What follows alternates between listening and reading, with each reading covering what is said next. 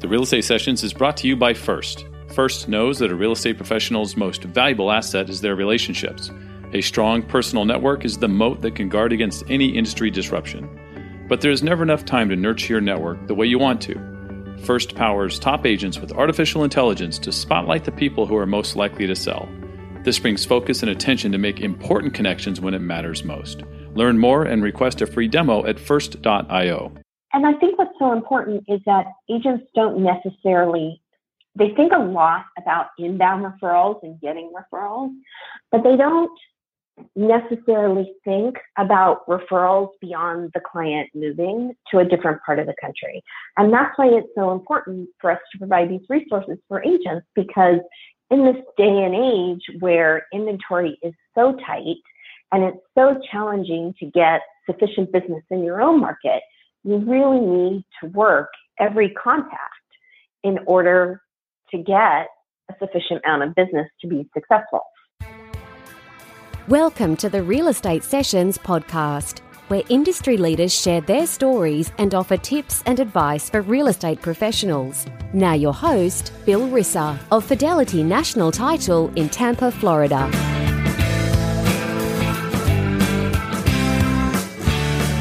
Hi, everybody. Welcome to episode 161 of the Real Estate Sessions podcast. Thank you so much for tuning in and telling a friend and leaving a review and a rating and all those things I ask you for every week. I appreciate it. It makes a huge difference and it uh, makes it easier for, for me to continue doing what I do here, which is really trying to find out where people come from and how they end up in our world, in the real estate world. And, and today's guest is Lisa Fettner. She's the Vice President of Marketing with Referral Exchange and I'm going to be really honest. I, I knew about Referral Exchange. I kind of had a sense of what they what they do, and I've seen them at many events around the country. But I got a chance to to listen to Lisa on another podcast and really understand of the opportunity this company presents for realtors. So it's going to be fun to talk about first of all how Lisa got there, and second what Referral Exchange does for realtors. So Lisa, welcome to the podcast. Thanks so much. I'm excited to be here. Thanks for having me on your podcast. You're welcome. I, I like I said, I I love talking to people who my guess is weren't thinking about a career in the world of real estate when they were say 15 years old. Am I do I do I have that part right? Yes, that's exactly right. I was uh, wanting to be an actress. I think at 15 years old. Oh, we, we might. Or a pilot. I don't think I could decide. I was either going to be a pilot or an actress, one of the two. Those you can't get too you can't get very much further apart on the spectrum of careers, right? actress to pilot, I like that. But but I I know a little bit about you. I know I believe you grew up in the Midwest, right? Is that uh, do I have that part right? I did. Yeah. I did. I actually I grew up in Ames, Iowa. But I also grew up in California kind of at the same time. My father was a university professor with Iowa State University, and he taught astrophysics. So he was an astrophysicist. And then he would work at NASA Ames during the summer. So every summer we would pack up the station wagon and drive to Palo Alto. And we lived in Palo Alto every summer from the time that I was in kindergarten until the year that I graduated high school there had to be good and bad parts of that. One is you're leaving all your friends behind, but I'm, I'm guessing maybe your mom or dad let a friend come every now and then to hang out. But talk about that that duality. Was that did you enjoy it or did it get old? It was just really different. Okay. Because Iowa and California were very different places at the time. I can uh, say with absolute certainty that the Chinese food in California was much better than the Chinese food in Iowa. okay. And yes, and so it was just really different. And my parents were diehard New Yorkers that had never been west of the Mississippi River, pretty much before they moved to the to the Midwest. So even after living there for 20 years, they were still considered New Yorkers to a certain extent. But it was a university town and it was a really fun town to grow up in. It was that proverbial Midwest town where you rode your bike out at the beginning of the day and you just had to be home for dinner. So it was a really fun upbringing. But then going to California was always very challenging, although I became really good at making friends and very good at being able to just go up to someone I didn't know and introduce myself, which has really helped with my career down the line. In, in some ways, I was almost a, a military brat in some ways because we moved back and forth. But I also had friends in both locations, and everyone knew that we always lived in the same house during the summer. And, you know, I, I had friends in both places it's funny that that that Northern California Iowa connection continues on, right? Because I know, first of all, uh, Iowa's or Ames, Iowa is home for Iowa State. You mentioned your father was a professor there, so mm-hmm. Cyclones. They're always kind of lost in the shadow of the Hawkeyes, right? when it comes to sports and things. Yeah. But you you decide, nah, Dad, I'm not going. I'm not going to go to college where you are, but I'm going. You got me hooked on Northern California. I'm going to go to Cal. So how did how did that come up? How did that come about?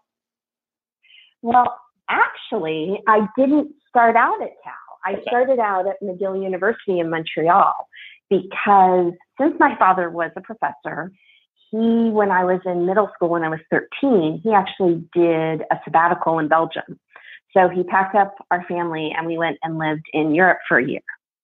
And I learned French because I had to.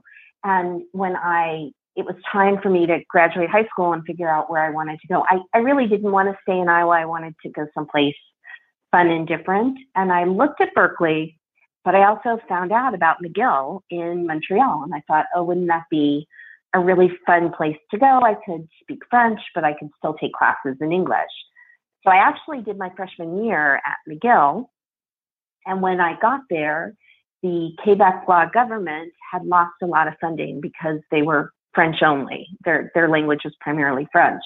And they cut a lot of the courses that were out there. So by the time I had graduated high school, I decided I still couldn't decide. And I was either going to go into medicine and be pre med, or I was going to do communications and broadcasting. Again, very different careers. I couldn't decide which one. Right. And when I got there, they, they cut out all their communications courses at McGill. So I really had to focus and do pre med for a year. And that was really all it took for me to realize that probably pre med was not the best course of action for me. And so I transferred to Berkeley. So I kind of got to Cal in a very roundabout way. At the same time, my parents, who had been commuting back and forth for all these summers and winters, uh, decided that I was my. I think what happened was I was suddenly as old as the students that my dad was teaching. And he decided that maybe it was time for a change. So the year I graduated high school, they actually moved to California. And I can always say that I started the whole thing by going to Berkeley, but we really kind of moved at the same time. so did, were they in Northern California somewhere as well then? Yes. We all kind of did the Iowa exodus when I graduated high school. With, with a lot of other people because uh, I'm not not to say anything bad about Iowa, but a lot of people that grow up in Iowa decide I want to try something different, right? That's just the way it is. Well, exactly. But it's really interesting how many of my friends who I grew up with went away to college, but went back home to live. I mean, it is a, it is a really wonderful state, and Ames was a really fun town to grow up in it was a typical farm town, but at the same time, it's also a university town. And growing up in a university town is really fun and unique, which I didn't realize until I moved away from it. But it, it's a really different pulse and, and energy when most of your friends' parents are professors. Just gives you a different perspective on the world, I think. Right. So you still live in Northern California, correct? I do. I live in Oakland. Oakland. Okay, so you stayed right there, right near campus. That's awesome. Exactly. Yeah, exactly. Yeah. You graduate from Cal with a you mentioned a degree in communications, broadcasting, or journalism. What was your first job mm-hmm. job out of college? Originally, I was going to go into journalism. I really wanted to do television or radio journalism, and it was great when I went to Cal at the time. They were allowing undergrads to take classes at the Graduate School of Journalism which was awesome. So I was able to graduate because the communications department wasn't very big at the time, having taken probably about 10 graduate journalism classes. The challenge that I had was when I was in my 20s, I sounded like I was about 12 years old when I was on the radio. and if I wanted to get a career before I turned 30, I needed to come up with something else. So I had a friend who was in advertising and was an account coordinator at an advertising agency. And I went and shadowed her one day and thought, oh, this looks really fun. And ended up getting a job at McCann Erickson in Los Angeles on the Century 21 real estate account. Back before Century 21 was part of Realogy and when they still wore gold coats. Wow. In a way, that's your uh, that was your first introduction to the world of real estate, right? Yep, absolutely. Yeah. Absolutely. It, it was a great adventure. I was I ended up being in charge of all of the uh, of a lot of the field marketing and advertising for Century 21 Real Estate, and we were able to do some really fun, interesting, and, and creative things. At the same time, the gold coats, one of my claims, I have two claims, claims to fame of working on the Century 21 account, uh, was one, I worked on getting the Century 21 sign in the Field of Dreams movie.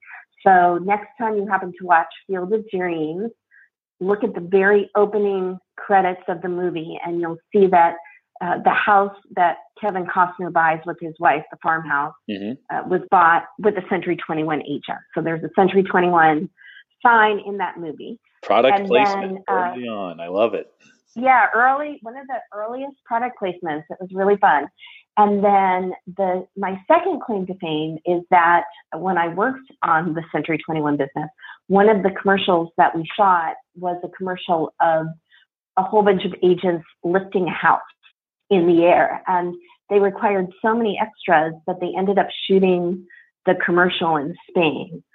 So we ended up having to get to ship yard signs, gold posts, and probably about 300 Century 21 gold coats to Spain.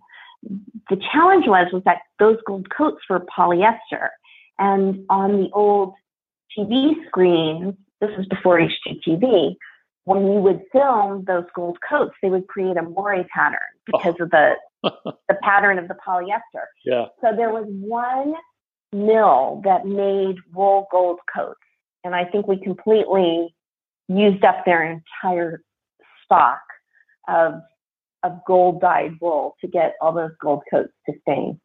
Now I got that's got to be on YouTube somewhere. I'll find it. That's awesome. I love that. I, I know. I'm gonna have to look for it. Yeah. yeah. Look for the I'm trying to remember the year that it was, but look for the, the commercial of people lifting the Century 21 house off the ground. Well, I know Field of Dreams, by the way, is my favorite movie of all time. Um, so Isn't that fabulous? Movie? Yeah. Oh my gosh. And so, and I've been to Dyersville, Iowa. My wife and I, on a trip to Chicago, made a side trip to Dyersville just so I could go to the field. And I have a couple. Oh wow! Oh, I have a couple of ears of corn. I bought some dirt. I bought some other stuff. I, pitched, I pitched to some kids who were hitting, you know, into the cornfield. It, it's an amazing place. It's a beautiful, and that's you know Dyersville, Iowa, right? Uh, unbelievable. As far as placing that in the movie, did was there? How did? Can you talk more about that? I'm just going to be fanboy here about my favorite movie. How does that happen? people were starting to do a little bit of product placement, but not a ton. Right. And somehow someone called me and they sent me the script. And now I'm kicking myself because I wish I'd saved the script. And it was really inexpensive. It was about $10,000, if I remember correctly, which, of course, back in the 80s seemed like a lot of money, but really, if you think about it, wasn't wasn't a whole lot of money. And the Century 21 people were excited. So it was a really fun project to work on. Yeah, and C21 has done a ton with baseball uh, throughout the years, right? They've been heavily involved with Major League Baseball. So it was an, a nice tie in. It worked out pretty well, right? Exactly, exactly. Yeah. There were some challenges. We didn't, but we made it work. And uh, the Century 21 agents in that area were really excited. I kept trying to convince the production company that I needed to go to Iowa to watch the filming but they never let me. nice try. Every time I see that movie and I see the Century 21 sign, it, it brings back very happy, pleasant memories about it. So you, you, through your career now, you end up you end up um, working for a couple of different lenders in marketing roles, right? And I'm sure that had mm-hmm. to, had to be uh, kind of these definitely set you up for what you're doing now with referral exchange, right? Well, exactly. I, I've really bounced around between real estate, financial services, and technology.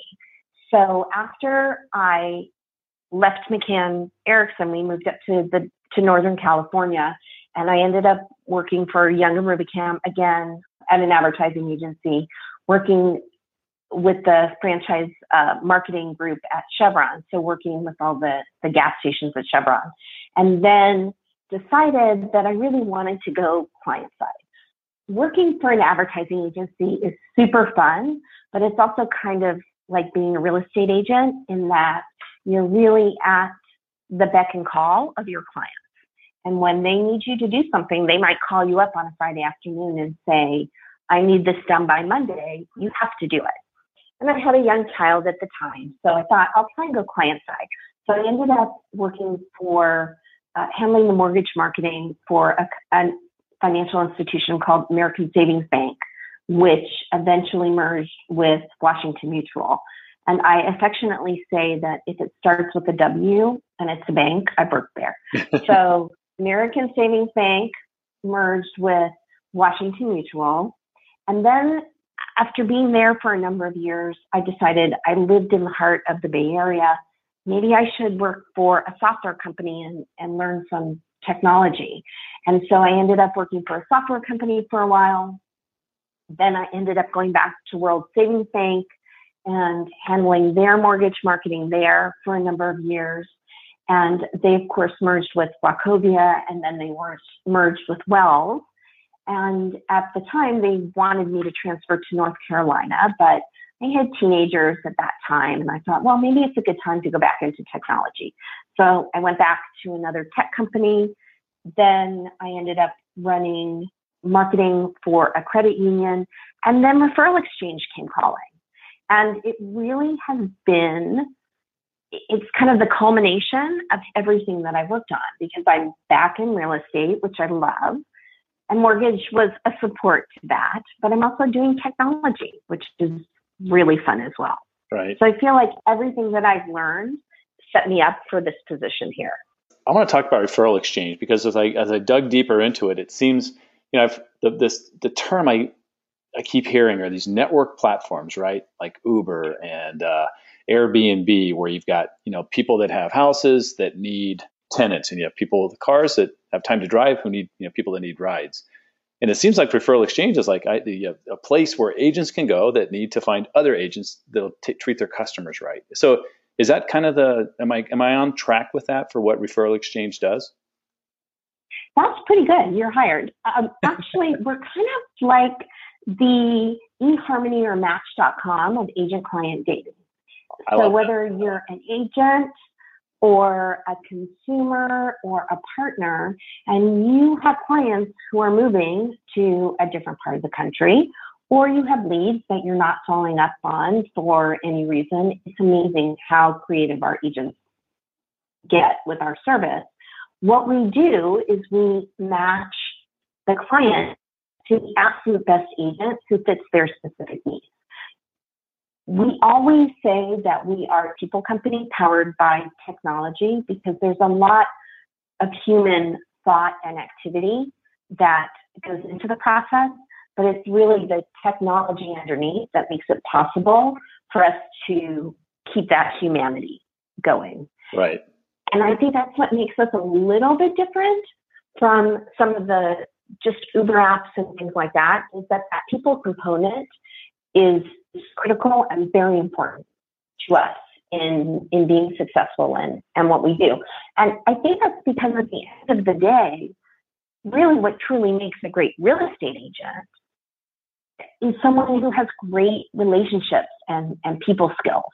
And what we want to do is is foster that and do that on a broader scale, technological level, so to speak. Right. How long have you been with Referral Exchange now? I've been with the Referral Exchange five years yesterday, actually. Oh. September 10th was my, my first day. So uh, one day over five years. And it's been a really exciting time. When I started, the company was just doing consumer direct referrals. So consumers would come to us on our consumer site. They would let us know where they were going. We would match them with three agents from our network. And then we would do all the follow up to make sure that the process went smoothly.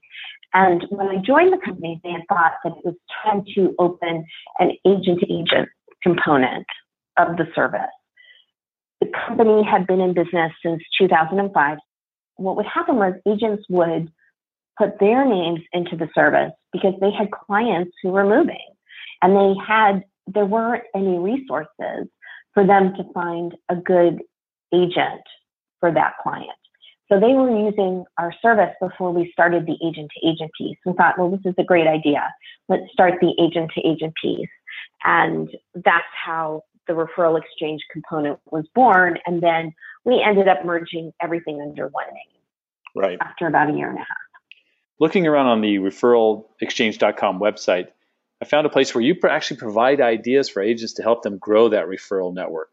Uh, like I'm a massive fan of providing information and being knowledgeable, and that's how you develop raving fans for who you are. And I'm assuming that's where you're going with that. Am I am I on track again? Absolutely. Well, what we do is, as I mentioned, if a, if an agent has a client who's moving to a different part of the country or a lead they're not following up on any reason, we'll match them with three agents from our network, and we really try and make the perfect match. So we don't want to match a first time buyer with an agent who only handles move up buyers. Mm-hmm. If we have a first time buyer, we want to make sure that we're matching to an agent who specializes in first time buyers. And it's really fun to read the notes of what the agents put in the notes when they're sending in a referral. So it's all about really connecting them with either an agent just like them, which agents have put in the notes. I want an agent just like me, or with someone who's really going to fit their specific needs. This is a senior, they're downsizing, they really need an agent who's going to be gentle with them. Or this person wants an ace negotiator to help them get the best deal. And we'll try and, and make sure that we're matching based on price point, area, neighborhood served, all sorts of things like that. And I think what's so important is that agents don't necessarily they think a lot about inbound referrals and getting referrals, but they don't necessarily think about referrals beyond the client moving to a different part of the country. And that's why it's so important for us to provide these resources for agents because in this day and age where inventory is so tight and it's so challenging to get sufficient business in your own market, you really need to work every contact in order to get a sufficient amount of business to be successful. And what we say is that making referrals a part of your business plan can help turn a good year into a great year. Because really, there's an opportunity to expand your, I, I call it the expanded sphere of influence so to speak. Mm-hmm. You can still focus on your local market and be successful at what you do, but there's definitely opportunities for you to do business in other ways. And whether it's with our referral network or another referral network, in this day and age, you have to be able to offer that service to anyone who asks because that's expected. I often use the example of, of when I was a child and I opened my first bank account in Ames, Iowa, in the Grand Avenue Mall. And I opened up my first checking account. There was a little bank in the mall. And when I left for college, I closed that account and I opened up a new account in California where I, once I moved there. And if you think about banking these days, you would never do that. You would just continue with the with the same bank account you always have because we've we've gone nationwide. Those those boundaries don't really exist anymore. Right. So just like you would never consider about getting a new bank account i think people often make the assumption that an agent can help them even if they're moving to a different state.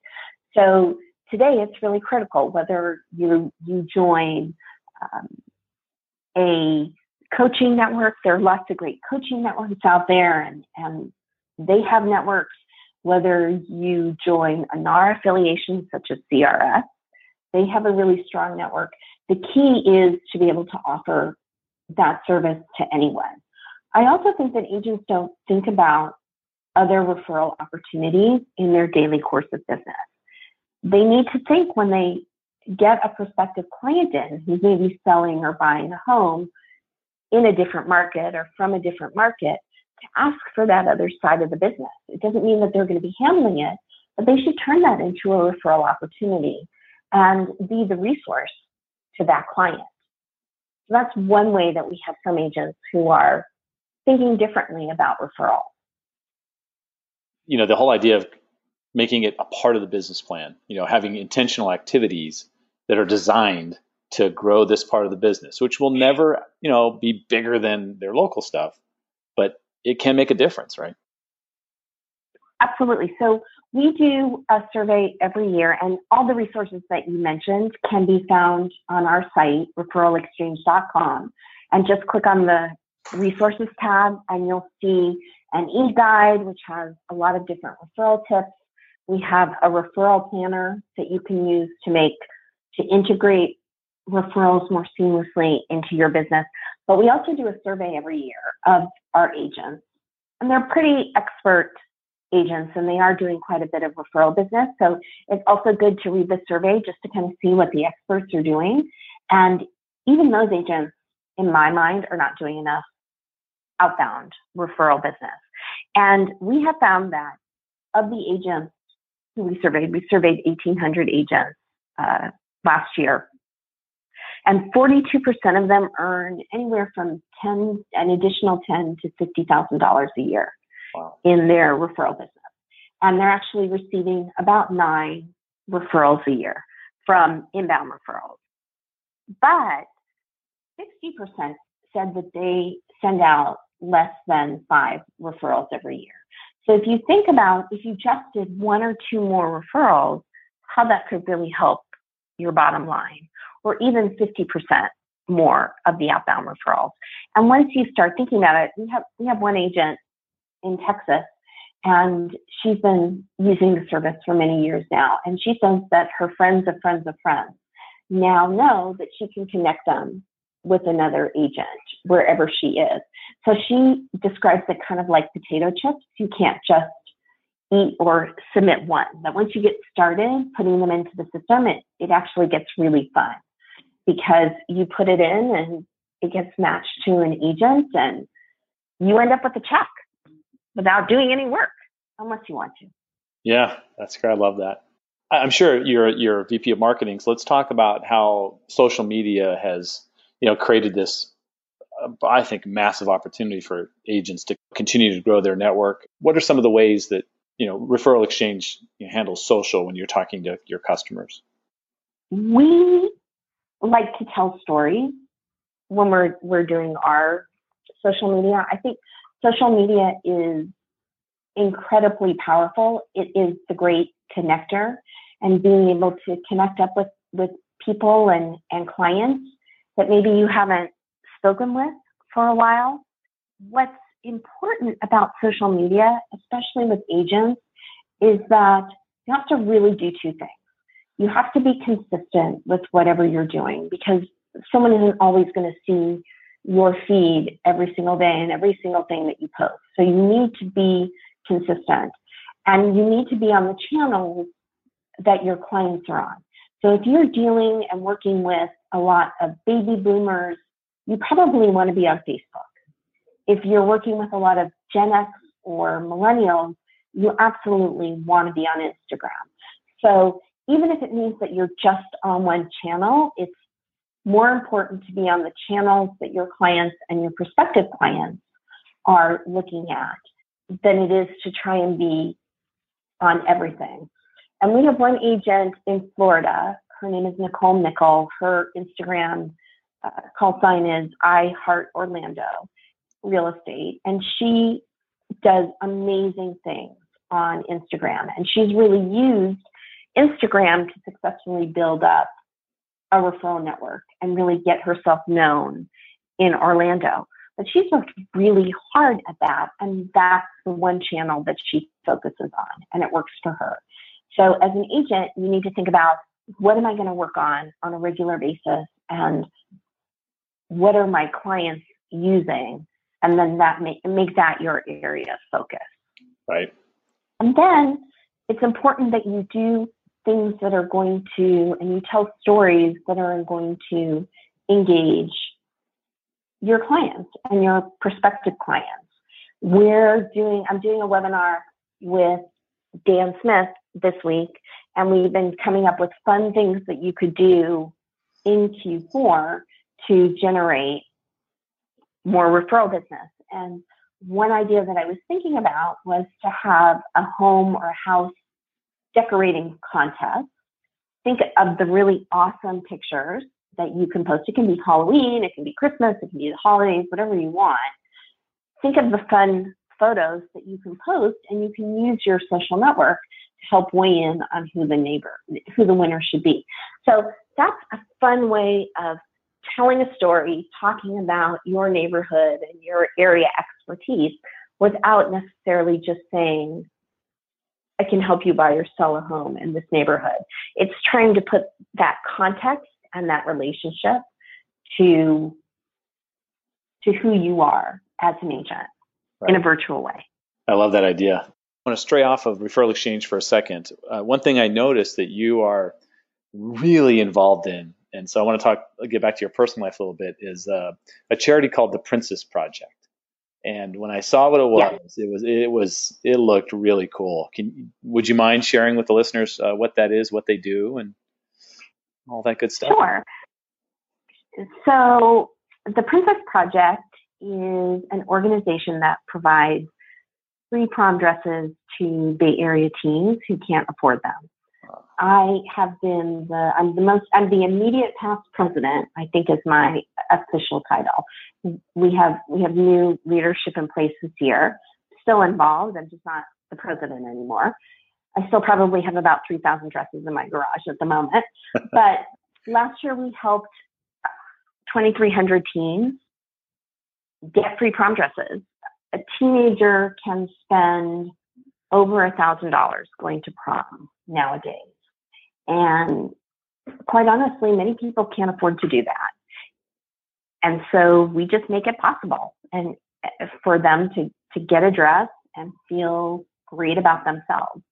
We really probably have the best assortment of sizes and styles than any department store uh, in our pop-up store that we do every March because we want everyone to feel amazing and great about themselves in a prom dress, no matter what shape or size they are.